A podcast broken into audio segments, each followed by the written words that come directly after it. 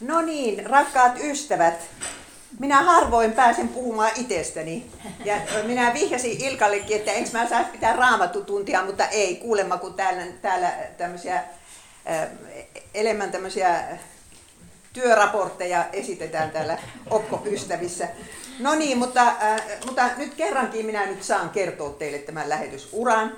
Ja just sen takia, kun Ilkka tuossa sanoi, että tehän te minut lähetitte. Täällä on puolet porukasta, jotka olitte minun lähtöjuhlissa, kun minä läksin Japaniin. Ja yes. muistatteko, kun minä itkua väänsi, että mä en halua lähteä. Ei ja Kinnusen Saara sanoi, että mitä sinä sitten lähet?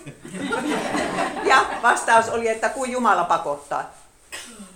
No sen takia minä läksin, kun Jumala pakotti. Mutta minä olin siis saanut ylioppilaslähetyksessä sen lähetyskutsun ja olisin halunnut olla pitempään töissä ylioppilaslähetyksessä, mutta kun se vapautui se Japanin suomalaisen koulun kieltenopettaja homma ja siihen ei kukaan muu lähtenyt. Tilanne oli se, että jos en minä lähde, niin lapset on siellä ilman opettaja seuraavana vuonna. Joten kyllä se vähän siltä tuntuu, että Jumala pakottaa.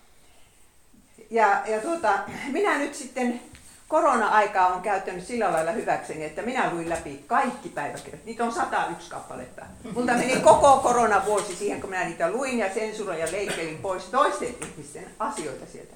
Mutta äh, kyllä siinä semmoinen ihmeellinen juoni kyllä löytyi sieltä minun elämästä, että, että siis kerta ne Jumalan johdatus.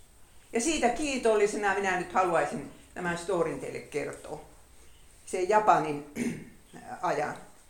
No niin, muistatte, että minä läksin sinne Jasukoon. Se oli siis vuonna 1976 yhdeksi vuodeksi. Ja tuota, kamalan vastenmielisesti lähinnä kaikkea pelkäsin, mitä ihminen voi pelätä sammakosta lähti. Kun siellä on kuulemma on niin kamala isoja sammakoita. No niin, ja olihan siellä kyllä. Mutta se, sitten minä tupsaan sinne Jasukoon.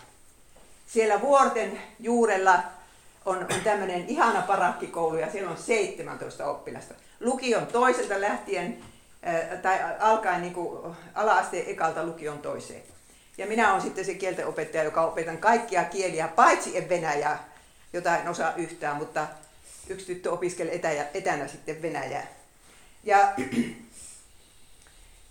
ensimmäisen kerran elämässäni joudun helluntalaisten kanssa niin kuin saman katon alle ja yhteistyötä tekemään ja olihan siinä yhtä ja toista.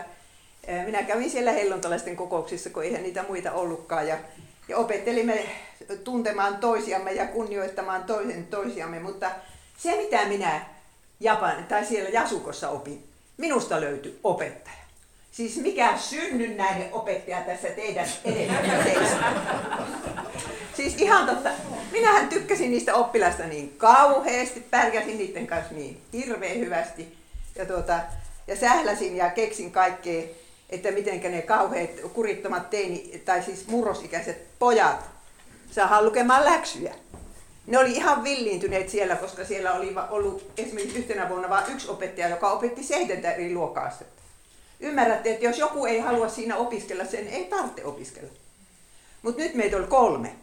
Siellä oli matikaopettaja, minä kieltenopettaja ja ala-asteen opettaja. Ja minä rupesin jättämään poikia laiskaa ja ne oli kyllä raivona. Ja sitten kun ne ei, ne ei ollenkaan, niille ollut ahdistusta mihinkä tässä maailmassa ruotsin kieltä tarvitaan. Eivät ole ikinä kuulleet sanakaan ruotsia. Ja minun pitää kuitenkin sitä paukuttaa heidän päähänsä.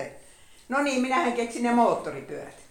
Että kun otetaan yhteen harrastus, minä rupean ajamaan moottoripyörällä, niin, niin, tota, niin näinhän me tehtiin. Että minä opetin sitten pojille sen moottoripyöräkirja englanniksi, että ne läpäs testin. Saivat moottoripyöräkortti itsellensä.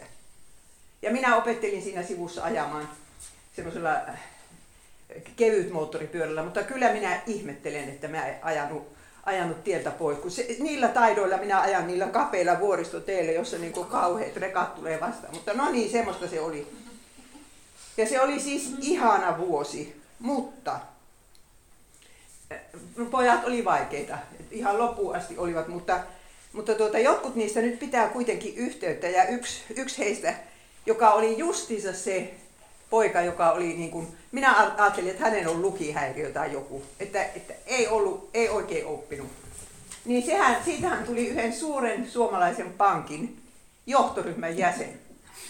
Siellä se on koko ikänsä ollut ja nyt jäänyt eläkkeelle. Ja joskus aina soittaa ja sanoo niin, että Mailis, sinähän sitä uskoit meihin. Ne oli niitä niin kuin hännä huippunen pojat siellä, että eihän kukaan niihin uskonut, että niistä, niistä mitään tulee, mutta minähän uskoin.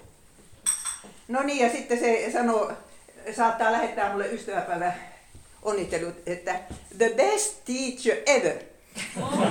No niin, että ei se nyt ihan hukkaan mennyt. Ja selvällä ruotsin kielellä. Ei, sehän osaa ruotsia ja englantia, kuulkaa niin sujuvasti. Ja, niin, no niin. No sitten seuraavaksi minä sitten joudun sinne kielikouluun. Välillä olin kyllä Norjassa vähän aikaa, mutta kielikouluun. Ja se aika sitten opetti minulle kyllä sitkeyttä ja ahkeruutta. Ei ole mikään työ minun elämässäni ollut niin suuri työ kuin se, että minä opettelin Japanissa luku- ja kirjoitustaitoiseksi. Se oli hirvittävä työ, koska kukaan ei edes opettanut mulle, että tässä on joku systeemi. Minä olin tuhat merkkiä opetellut ennen kuin mä niin tajusin, että jaa, tämmöiset kolme viivaa, se tarkoittaa aina vettä jos se on jonkun merkin reunassa. Sitten rupesi niin kuin, kajastamaan, että onhan tämä joku systeemi. Ja sitten pitää osata 2000 merkkiä, että on lukutaitoinen. Ja harvat lähetit osaa, tosi harvat. No nykyään on näitä härpäkkeitä, niin helpommin oppii niitä, mutta siihen aikaan se oli kyllä, että...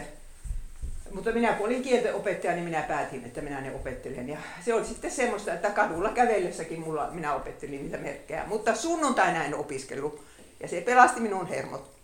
Ja minä osasin yhden ainoan päivän ne kaikki merkit lukea ja kirjoittaa. Se on se lopputentin päivä.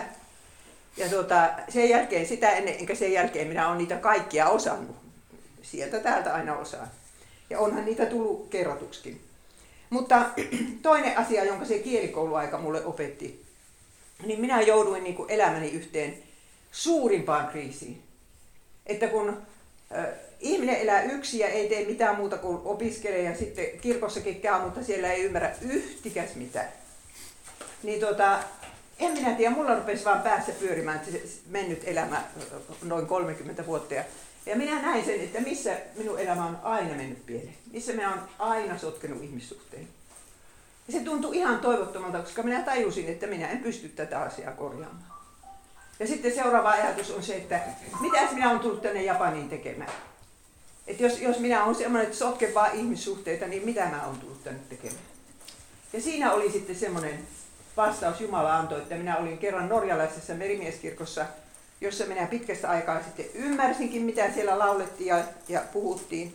Ja siellä oli semmoinen virsi, jossa tämä 1.13 oli muutettu, että Jeesus on pitkämielinen, Jeesus on lempeä, ei kadehdi, ei kerskaa, ei, ei pöyhkeile. Ja silloin minä sen tajusin, että että jos en minä ole semmoinen, niin en, enhän minä ole itteeni tullut tänne julistamaan kuin Jeesusta. Ja se oli hirveän hyvä kokemus siinä sen ura-alussa, että, että niin kuin minä tämän tajusin. Minä muistin sen kaikki ne vuodet. No niin. Enkä sitten ihmetellä, jos ihmiset minun pettyivät aina välillä. No sitten tulee se Tamassima, eli vuodet 1980 ja 81 minun ensimmäinen työpaikka japanilaisessa seurakunnassa. Hirveän pieni kirkko, viisi henkeä pyhänä kirkossa, pappi on siellä ja minä. Ja tota, pastori Rouva otti lasta ja se oli semmoinen riskiraskaus, että, että pappi hoiti niitä muita lapsia ja pyöritti huusollia. Ja, ja minä sitten yritin siellä jotain kokouksia pitää. Ja tota, lasten englannin tunnit, niistä tuli sitten se hitti. Me jaettiin papin kanssa niitä käsipelillä monistettuja kutsulappuja koulujen ovella ja että tulkaa englannin kerhoon. Ja lapsiahan tuli ja niiden vanhemmat tuli. Ja lapset kun on niin ihania, että kun ne kuulee Jeesuksesta, niin ne uskoo.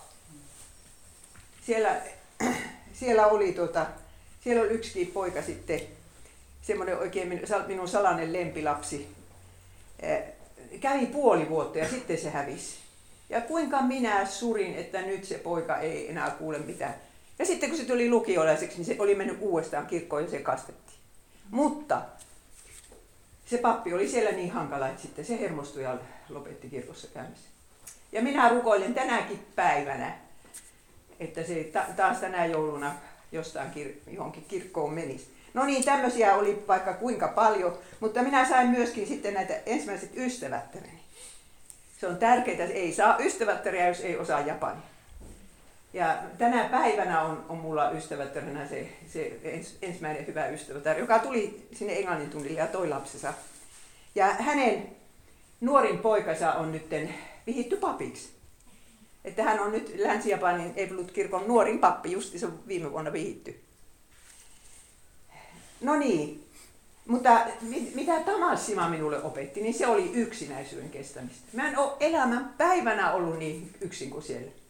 Että tämmöinen kolmekymppinen, joka haluaisi, että elämässä olisi vähän jotain kivaakin, niin asuu siinä y, y, niin kuin omakotitalossa vuoren juurella ja, ja tuota, illalla ei ole mitään tekemistä. Japanilaiset on keskenään illalla. Minä olin iltakaudet yksin ja sunnuntaina kun kirkosta lähden pois, niin taas yksin. Vapaapäivä yksin. Se oli kyllä yksinäistä, mutta siinäpä hän totuin. Mutta minä päätin, että kun mä Suomeen tulen, niin mä en koskaan tule kotiin ennen 12. Ja ihan totta, minä asuin tuossa Huopalahdessa ja kyllä se melkein siihen meni, että minä olin Suomessa, olinko minä vuoden vai kaksi, mutta että kyllä myöhään tuli kotiin. Sitten, sitten oli enemmän tekemistä. No niin, se oli se ää, Tamassima. Ja sitten seuraava oli vuodesta 1984 vuoteen 1987, siis Japanin opiskelijatyö KGK. Ja mitenkäs minä sinne päädyin? No sehän oli ihan Jumalan johdatusta. Se oli sellainen johdatus, että kun minä olin kielikoululainen, niin silloin viimeisenä, viimeisellä lukukaudella minä jatkoin jonkun norjalaisen kielikoululaisen englannin luokkaa yhdessä perheessä. Ja, tuota, ja se oli semmoinen perhe, että se isäntä oli töissä, töissä. Ja sitten pääsihteeri tuli siellä käymään ja minä olin samalla kertaa siellä, me syötiin samassa ruokapöydässä sen pääsihteerin kanssa. Ja pääsihteeri oli kirjoittanut kirjeen Japanin kirkon johdolle vai norjalaisille vai kellekään, että, että eikö me saata sitä mailisjanatusta tänne opiskelijatyöhön, kun se tulee seuraavan kerran. No eihän ne sitten kieltäneet, minä pääsin opiskelijatyöhön. Ja opiskelijatyö on, tiettikö, minun sydäntä niin lähellä, että että tota, minä tässä, mikä päivä se oli, kun yhdet opiskelijaikäiset tytöt minua kuskas. Ja minä tajusin, että minä osaan olla tuo ikäisten kanssa. Minulta ei kuulkaa jutu juuri lopu, kun minä saan olla opiskelijaikäisten kanssa. Joten minä, se oli ihanaa siellä Japanissa ja Suomessahan minä olen ollut myös aina joka välissä pitkä aikaa. No niin, mutta mitäs minä opin sillä työkaudella, niin se oli kyllä se, se elämän suuri tehtävä, että nehän opetti minut mulle mikä on oikein raamattupiiri. Minkälaisia pitää olla kysymykset? Ne oli oppinut se Ifesistä, Eidalam oli se, se vanha kuru, joka kierteli ja opetteli niitä. Ja, ja sitten Japanin opiskelijalähetyksessä syksyllä piettiin kurssi, jossa neuvottiin, miten kysymyksiä tehdään. Opiskelijat rupesivat itse tekemään niitä. Mutta kun minä kiertelin, mulla oli vastuullani jotain 12 yliopistoa, minä kiertelin niin siellä niiden raamattupiireissä, niin tota, niin jossain vaiheessa mä tajusin, että minähän osaisin tehdä Japanin opiskelijalähetykselle raamattupiirioppaan. Että se, ja, ja, tota, ja siitä tuli sitten se minun elämäntyö, että, mutta, mutta se oli ihanaa aikaa, että Japanissahan on jotain tuhat yliopistoa ja collegea. Ja aika, oliko se, että 300 niistä oli jotakin KCKn toimintaa sillä, että Japanin yliopistossa saa olla kerhotoimintana myöskin raamattupiiri ihan yliopiston kerho. Niillä annetaan kerhohuone ja kaikki. Joten minä kiertelin siellä kerhoissa ja, ja tuota, ne sitten ympäri Oosaka, että minun piti istua kyllä junassa ja metrossa ja bussissa ja vaikka missä tuntikausia ennen kuin minä olin siellä yliopistossa ja samaa takaisin illalla. Mutta, mutta, mutta kun ne kuhtu kavereitansa, että siellä oli ihan buddalaisia opiskelijoita mukana. Ja sitten järjestettiin leirejä ja joulujuhlia ja kaikkea. Ja ja, tuota, ja minä testasin omia kysymyksiä ja tein ensimmäisen raamattupiirioppaan sillä, että siihen aikaan ei ollut vielä tietokoneita, niin yksi poika kirjoitti ne kysymykset kymmenestä vertauksesta käsin ja yksi tyttö piirsi kuvat. Ja sitten printataan. Ja tässä on minun ensimmäinen raamattupiiriopas. No niin. Ja sitten se oli tunnustusten välistä, mikä tarkoittaa sitä, että ei siellä se evankeliumi ihan hirveän kirkkaana ollut, että Casey Keiki piti suurena päämääränänsä treenata opiskelijoita, niin kuin, että miten kristittynä eletään. Mutta se lähtökohta, se evankeliumi, se Jeesuksen risti, kaikki se oli vähän niin kuin lapsipuolen asemassa siellä. Ja se oli kerrassa liikuttavaa, kun jotkut opiskelijat rupesivat kulkemaan minun perässä. Missä vaan minä puhetta pienin, ne muutamat siellä istuvat. Ja yksi poika kysyi, että eikö tuosta aiheesta ole mitään kirjoja kirjoitettu, siis laista ja evankeliumista ja, ja tästä kaikesta. No niin, että minä sain niitä opetuslapsia, jotka kyllä vieläkin on opetuslapsia. Tämä oli Hamana, tämä joka kysyi sitä, yksi poika. Siitä tuli lähetyssaarnaja. Sitten Joukosan yksi tyttö, niin siitä tuli myöskin lähetyssaarnaaja ja nyt se, sen mies on OMFn, siis tämän Arson Taylorin perustaman lähetysjärjestön pomona Japanissa. Ja tämä Joukosan, niin tuota, se, se halusi saada tikun minun puheesta, mitä minä olen pitänyt raamattulointoja tuolla raamattukoulussa. Ja se sitä tikkua kuunteli vuoden ja aina astioita pestessään ja, ja sanoi, että nämä pitää saada nettiin. Ja se Joukosan pisti nettiin. Mulla on siellä podcasti Japanissakin, sata luentoa. No niin, ja sitten yksi nissikava. Yksi poika, jonka kanssa me tultiin sitten, kun oli raamattupiiri pietty, niin meillä oli se ensimmäinen juna yhteinen. Me istuttiin ja, ja siinä tutustuttiin ja semmoinen hiljainen, hiljaisen puolen poika, vielä luterilainen oli se. Ja, tota, ja siitähän tuli sitten tämmöinen kateesaikaus, että onko semmoinen perhetuomioistuin Suomessa, onko ne semmoinen systeemi olemassa? Semmoisen ihan joku huipputyyppi ja lainsäätäjä ja vaikka mitä. Ja aina kun minä menen Japaniin, niin tämä tulee rouvassa kanssa minua tervehtimään. Minä olen se suuri sensei. niin, no niin. No sitten meni tämä KCK ja oli ihanaa aikaa, mutta sitten minä tulin Suomeen ja opiskelin sitä teologiaakin siellä ja oli Opkossa töissä. Mutta seuraavaksi minä menin Nissiakasiin töihin. Se oli vuodesta 90 vuoteen 94. Ja yhtäkkiä mulla on siinä suuri seurakunta, yli sata henkeä käy kirkossa, 14 kotikokousta. Ja mitenkäs minä sinne päädyin? No minä päädyin sillä lailla, että se pappi oli kuunnellut minun puheen, kun uudet lähetit aina kirkon vuosikokouksessa pitää pienen todistuksen. Niin minä pidin siellä semmoisen todistuksen eh, kielikoulu aikana vielä, että minä kerroin tämä, että miten mulle tuli romaus, että minä huomasin, että enhän minä rakasta ketään ja sen takia minun tästä pitää Jeesusta julista. No se pappi oli ajatellut, että hänpä pyytää tuota, tuota lähetyssaarnaa ja kaveriksi ja niinhän se oli pyytänyt ja minä pääsin siihen seurakuntaan. Ja siinä minä sain haltuun 12 kotikokousta. Plus sitten aloitettiin kappeliseurakunta siinä minun talon alakerrassa, että pappi kävi pitämässä siellä Jumalan palvelukset ja minä pyöritin sitten muuta ohjelmaa, esimerkiksi ilosanomapiirejä. Ja, tuota, ja tämä oli semmoinen aika, että, että, että siellä tuli ihmisiä uskoon, koska äh, ihmiset pyysi niihin kotikokouksiinsa naapureitansa. Naapureita meni kotikokouksiin ja ne aikansa istuvat siellä ja huomaavat, minkälainen Jeesus on. Haluavat kastekoulun. Meillä saatettiin kastaa 20 henkeä vuodessa, joka on Japanissa aivan hirvittävä iso määrä.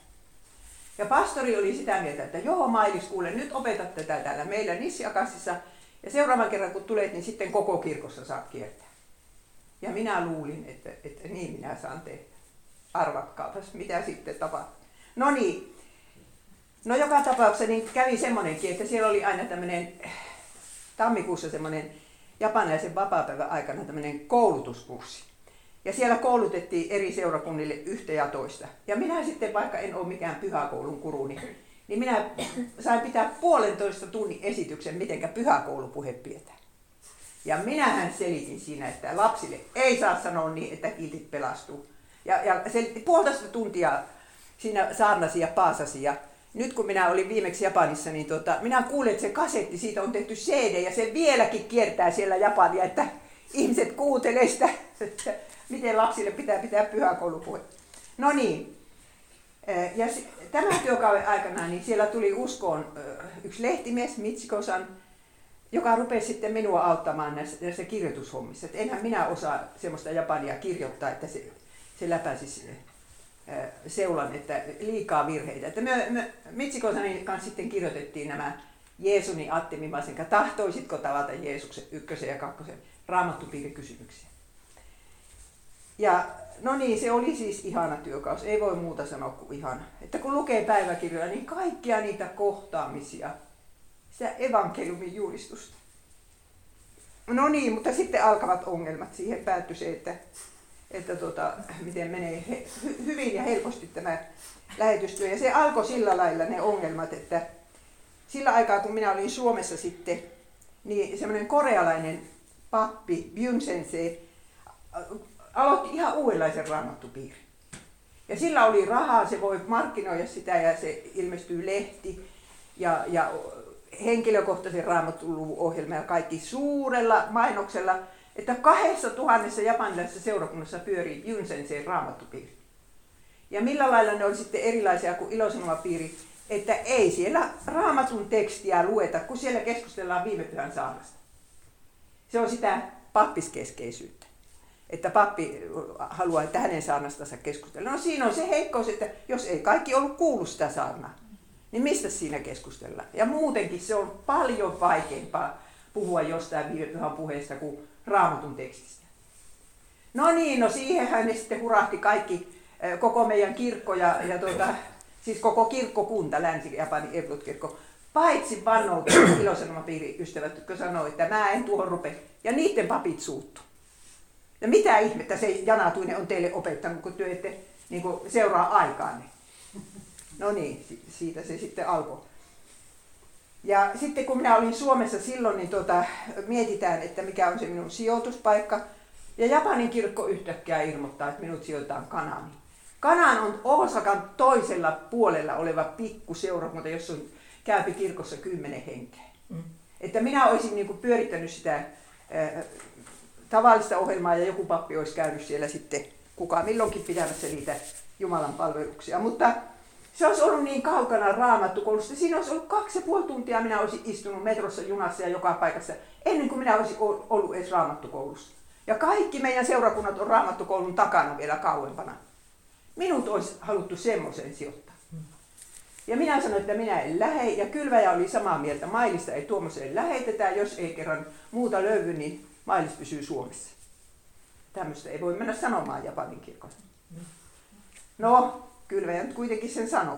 Ja, ja tuota, sitten oli norjalaista puolet asettu minua tukemaan. Että, että mailis niin kuin raamattupiirityöhön ja raamattukouluun. No puolet asettu tukemaan ja se tarkoitti sitä, että norjalaiset hyväksyi tämän päätöksen. Mutta sitten siellä oli niin huono kielitaito sillä lähetyksen johtomiehellä siihen aikaan. Että kun sen olisi pitänyt sanoa tämä japanilaisille yhteisessä kokouksessa, että näin me, näin me ollaan mainis sijoitettu, hyväksyttekö tämä. Se, en minä tiedä oliko se sanonut, mutta kirkko ei koskaan hyväksynyt sitä. Ja kun minä tulen sinne Altaanin mäelle, Eh, missä on meidän kirkon päätoimisto ja raamattukoulu ja kaikki, niin kaikki kysyy, mitä sä oot tullut tänne tekemään. Ja minä en edes tajunnut, mikä tässä on, ennen kuin sitten myöhemmin kuuli, että kirkko ei ole tätä päätöstä, koska ne ei ole sijoittanut minua mihinkään. No niin, no sitten kuitenkin raamattukoulussahan minä sain opettaa ja, ja opetin kyllä vaikka mitä ja siellä, siellä sitten syntyi minun kirjat, hetkinen, mitkä kaikki kirjat ne syntykään saivat alkunsa niistä minun raamattukoulun luennoista. Siellä siis Job, jääluoksemme, nainen ja hänen miehensä, kymmenen käskyä ja Jeremia. Kaikki nämä kirjat siellä saivat alkunsa. Ja sitten minulla oli, pyhä henki antoi semmoisen ajatuksen, että, että tällä työkaudella minä nyt teen kunnolliset raamattupiirioppaat. Minä olin tehnyt ne kaksi opasta, mutta ne oli sekaisin mistä, milloin mistäkin evankeliumista. Mutta minä teen Matteus, Markus, Luukas, Johannes neljä opasta, jossa on joka ikisestä evankeliumin luvusta otetaan yksi perikooppia opiskella. Ja, ja mulla oli siinä neljä vuotta aikaa, että minä aina kun jouduin jotakin, sai tehdä jotakin koulutuskurssia ja opetellaan tekemään kysymyksiä, niin minä aina valitsin jonkun uuden tekstin niin, että niin, sitten kun minä läksin sieltä, niin kaikki nämä oppaat oli valmiit. Kolme niistä oli painettu ihan kustantajalla ja yksi oli sitten vaan monistettu, että minä sain jättää ne lähtiessäni ja kuinka siinä sitten kävikään niin, että tuota, se oli just se aika, jolloin minun ilosanoman matkat alkoi. Minä läksin, Japanista menin, menin Vladivostokiin ja, ja Sahalinille ja, ja tuota, Mongoliankin. Että ne alkoi just tällä työkaudella nämä, nämä matkat. Ja siellä Vladivostokissa oli sitten nämä kaksi venäläistä poikaa. Toinen oli minun tulkki, jotka sanoivat, että nämä kysymykset pitäisi pistää nettiin. Mulla oli ne sitten englanniksi ja japaniksi. No niin, ne rupes kääntämään niitä ja, ja pojathan loivat nämä nettisivut. Ja ne, ne, ne on samat nettisivut ja ne on niin vanha-aikaiset, ettei, ettei viruskaan osaa sinne mennä. mutta niin Mariahan niitä siellä pyörittää suurella vaivalla. No niin, mutta, mutta tuota, tällä lailla Herra piti huolen, että mulla on jotain tekemistä. Ja KCK-ystävät, siis opiskelijalähetyksen ystävät, pyysi minua milloin minnekin pitämään kurssia ja raamattutunteja ja raamattupäiviä. Mulla oli ihan tarpeeksi tekemistä, mutta kirkko pesi käteen. Ja kuinka minä ajattelin, että jos minä olisin saanut siinä kirkossa joka seurakunnassa pitää kurssi, niin se ei näyttäisi nyt semmoiselta kuin se näyttää. Siellä on kohta keski-ikä 70 vuotta. Nuoria ei ole saatu pysymään kirkossa. Koko Japanin kristikunta on yksi vanhain koti. Että jos, ei, jos olisi joka seurakunnassa ollut kaksi piiriä, ja niissä olisi tullut yksi henkilö uskoa aina vuodessa, Näinä vuosien aikana se olisi, se olisi iso määrä ihmisiä. Mutta mulle ei annettu sitä mahdollisuutta. No niin, hetkinen. Sitten. No sitten kun minä huomasin, että kirkko sijoittaa minut samalla lailla ens, ensi kerran, jos minä tänne tulee johonkin pikkupaikkaan, millekään ei pappia saada, jossa on viisi henkeä seurakunnassa pyörii. Minä siellä siivoon kirkon ja, ja teen kaikki tämmöiset hommat, niin minä en tule tänne enää. Joten minä sanoin vuonna 2000, kun minä läksin, että nyt mä otan kaikki tavarat, että nyt minä olen hoitanut tämän homman. Ja tuntuuhan se hirveän haikelta, kun minä olin vasta 50, että minä olisin voinut tehdä Japanissa vaikka mitä. No niin, mutta sitten minähän pääsin Suomeen opkoon. Ja se, ne ei ollut turhia vuosia vuodesta 2000 vuoteen 2010. Nyt kun mä katson niitä poikia ja tyttöjä, joita minä siihen aikaan koulutin, Soili Haverine kansanlähetyksessä on, on sitten tota, Raamattuopistolla on ja Luther-säätiössä on ties monta pappia, jotka oli niitä, niitä tota, opkonpoikia silloin. Ja, ja kyllä minä yritin niille niin rakkautta raamattua ja, ja laaja evankeliumin erottamista opettaa. Ja tota, hirveän ihanaa oli sekin aika. Mutta 2009, kuinka ollakaan, tulee Japanin raamattukoulusta pyyntö, että etkö tulisi pitämään lyhyt kurssia. No itse se piti maksaa, tai kyllä piti maksaa, ei ne ollut sitä valmiita maksamaan, mutta minä menin pitämään lyhyt kurssia, ja tiedättekö, silloin minä kuulin tämmöisen jutun, että se Byun Sensei, joka oli aloittanut tämä toisen raamattupiirisysteemin, on jäänyt kiinni nuorten tyttöjen vikittelystä. Yhdeksän tyttöä on nostanut oikeudenkäyntijutuun. Ja tämä kun tuli julkiseksi, niin kaikki, kaikki nämä raamattupiirit ja kaikki se julkaisutoiminta päättyi siihen päivään. Se oli sitten loppusluut. Kymmenen vuotta pyöri. No niin. No sitten tulee vuosi 2010, jolloin kylväjä otti minut pois opiskelijatyöstä. Kahtovat, että minä olen liian vanha varmaankin. Voi olla, että olinkin. Mutta tuota, kuinka ollakaan just samana vuonna sitten, sitten tuota, Japanista tulee vieras kansanlähetyspäiville ja istahtaa minun viereen, siis kirkon johtaja ja istahtaa minun viereen ja sanoi, että no kun rehtori, raamattukoulun rehtori pyysi, etkö sä nyt voisi tulla, tulla vielä Japaniin yhdeksi työkaudeksi. Ja minun isä oli niin sairas, että me ajattelin, että voinko minä sen jättää. Se ei ollut helppo päätös. Mutta kun isä on ollut aina sairas, minun isä sai kurkkusyövän, kun se oli 32 ja on ollut sen jälkeen 90 prosentin invalidi. Kun minä lähdin, läksin ensimmäisen kerran Japaniin vuonna 1976, niin minä ajattelin kauhulla, että mä en näe tuota isää enää. Ja isä kuoli sillä viikolla, kun minä jäin eläkkeelle. Että jos minä olisin jäänyt sitä isän kuolemaa odottamaan, niin minä olisin saanut olla tämän. No niin, no minä nyt lähden sitten ja kutsu, kutsu oli käynyt, mutta oli se kyllä ankea alku. Minä menen sinne, sinne raamattokouluun ja hirveän kuuma, kuuman kesän kestä, kun verotuksen takia piti jo kesäkuussa mennä. Se kuuma kesä oli siinä ensin ja sitten alkaa raamattokoulu. Rehtori sanoi, että sulla on vain yksi oppilas. siis että raamattukoulu oli kutistunut kuin pyy maailmanlopuelle. Sulla on vain yksi oppilas. No siellä oli niin kuin, minä opetin tiettyjä aineita, että että niille olisi tulossa yksi oppilas. Oli siellä muutama muu jollain muulla kurssilla, mutta ne ei ollut sitten tulossa minun kurssille. Ja kyllä minä sanoin Jumalalle, että minkä tähden sä nyt minut tänne lähetit. Mutta tyydyin siihen, että Jumalan tahto se nyt oli, täällä sitä nyt ollaan. Ja tota, no eihän siinä kauan ruvennut mennytkään, kun samana syksynä jo alkoi tulla semmoisia, koulun ulkopuolelta sai tulla opiskelemaan näitä kursseja. Yhtäkkiä mulla on kymmenen oppilasta yhdellä tunnilla ja 15 toisella ja, ja rehtori oli onnessa. Se oli onnessa, kun ne kaikki maksavia oppilaita vielä. No niin, ja, tota, ja minä äänitin ne kaikki luennot. En tiedä mistä se nyt tuli mieleen, mutta minä äänitin. Ja se, Joukosan sitten, se minun hengellinen tyttäreni, sitten pisti ne koronavuonna tuonne nettiin. Ja, ja tota, asuin tyttöjen asuntolassa ja se oli minusta niin vastenmielistä joutua vielä asuntolan hoitajaksi tämä ikäisenä, mutta sehän oli ihan mukava homma. No meillä oli siellä yksi tyttö, joka joutui vankilaan kesken kaiken. Siis häntä syytettiin lapsen pahoinpitelystä ja minä en tiedä, oliko se tehnyt sen vai eikö se ollut. Se istui seitsemän vuotta linnassa. Ja minä olin sitä niin kuin valmistamassa ja, ja myörehtorin kanssa ja vietiin se sinne poliisilaitokselle ja vankilaan. Ja kyllä se oli myös sitten yksi kokemus sekin. Mutta, mutta hirveän ihana oli ja sitten KTK ja kaikki pyysi minä piin vaikka minkälaisia kursseja siellä muitakin. Mutta sitten tulee tämä Fukushima. Fukushima yhtäkkiä niin yhtenä kauniina päivänä joku sanoi mulle, että aukaise radio. Sieltä ei viikkokausiin kuulunut mitään muuta kuin sitä, sitä tota, ydinonnettomuutta. Ja ensin ne sanoi, että ei tämä ole semmoinen kuin Venäjällä oli. Ja sitten käy ilmi, että se on vielä pahempi. No niin, siitä tuli semmoinen hulapalo, että te ette voi kuvitella. Koska, koska media hengitti lähetysjärjestöjen niskaan. Vieläkö teillä on siellä lapsperheitä? Vieläkö teillä? Ja me ollaan 600 kilometrin päässä Fukushimasta.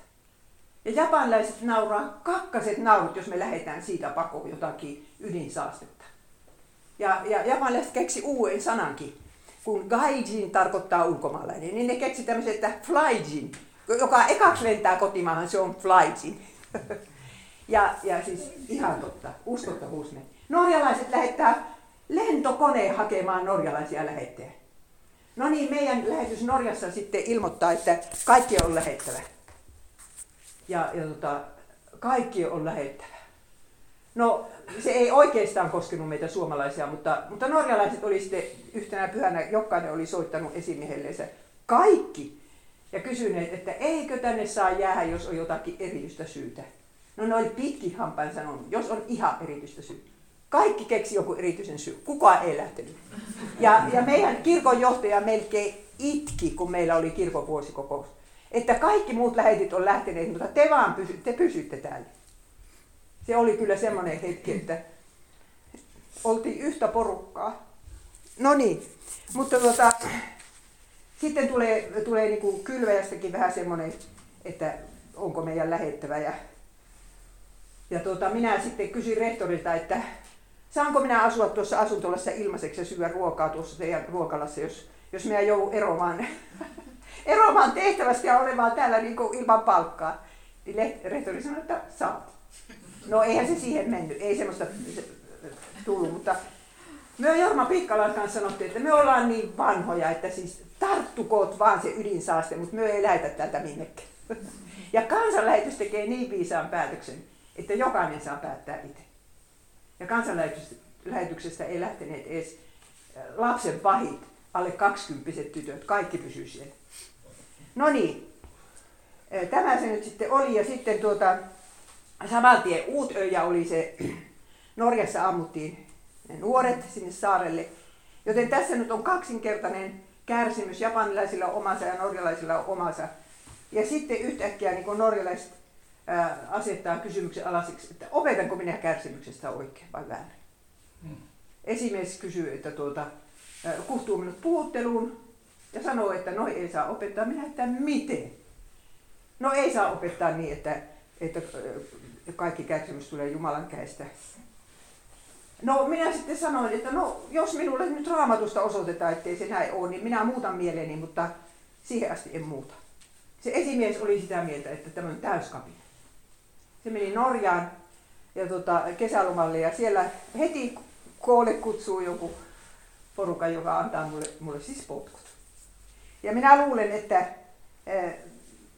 luterilaisen kirkon historiassa ei ole ketään, joka on saanut potkut siitä, että mitä se opettaa kärsimyksestä. Kun tästä on erilaisia versioita. Ja rehtori sanoo, sanoo siellä raamattukoulussa, että no ei kaikki opeta niin kuin tuo Mailis sen, mutta kyllä tänne mahtuu tuommoinenkin opetus. No niin. Ja sitten tuota, yhtäkkiä, yhtäkkiä minä saan sähköpostin, että minun on lähettävä tästä maasta tämän vuoden lopussa.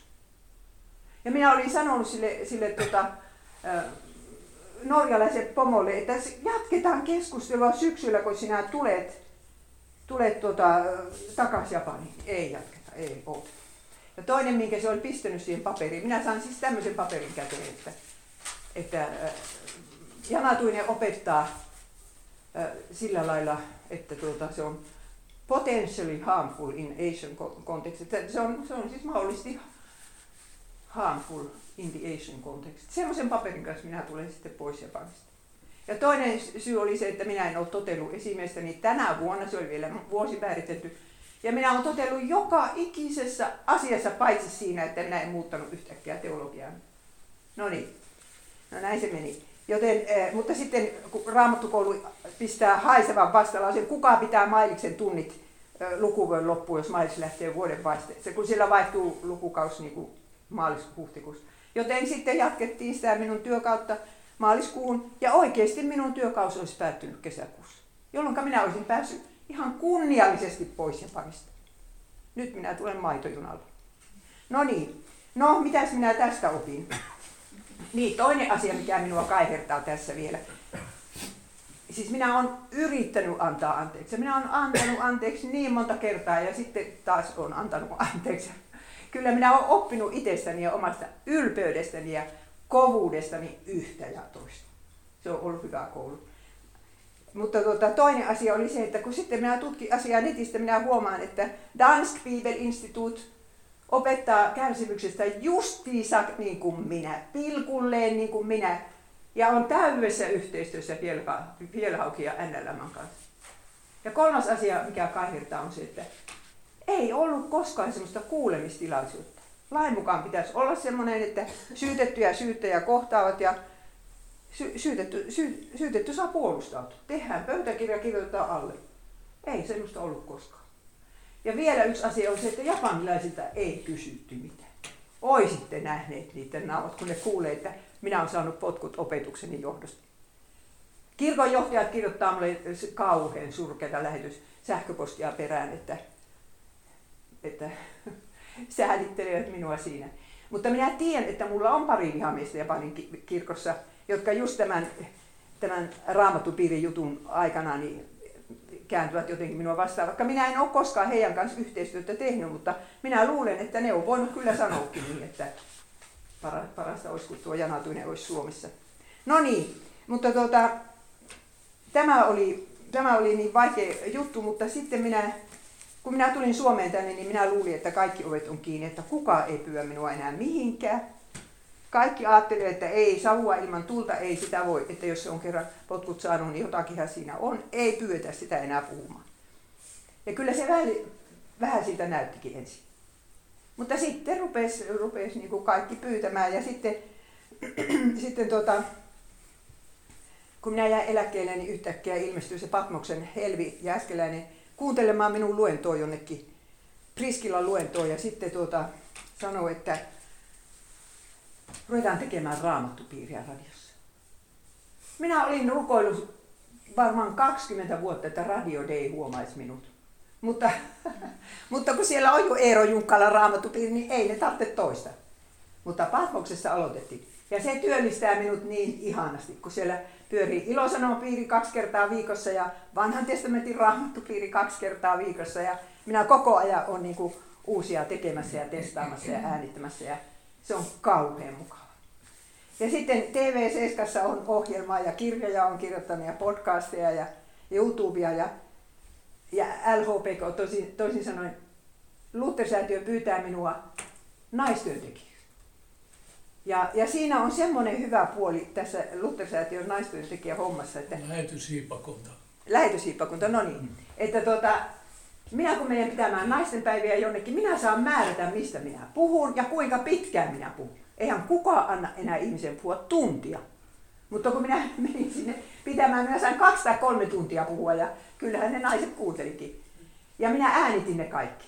Joten tästä tuli Mailiksen raamattukoulu, joka on nyt podcastissa. Että minä nyt näen ihan hyvin, että näin sen piti mennäkin. Se piti mennä just niin, että minä sain potkut Japanista, minun ylpeyttä siinä nöyryytettiin. Ja, ja tuota, Jumala, se oli Jumalan suuri johdatus, että minä sain olla viimeisen vuoden Suomessa, kun isä eli vielä. Ja sitten tuota, ja minulle ei käynyt niin kuin monelle Japanin lähetille käy, että koko ajan käydään siellä Japanissa ja tehdään siellä jotain. Minä en voi mennä sinne tekemään, kun se on nolo tilanne. Japanissa ei, ei kehtaa, niin kuin, se, on, se on nolo tilanne pyytää minua jotain tekemään, kun, jos kerran norjalaiset on minut potkassut ulos ja jos kerran norjalaisista saa rahaa. En minä voi mennä sinne. Joten minä teen täällä oikein sydämeni pohjasta hommia ja nautin täysin siemauksia.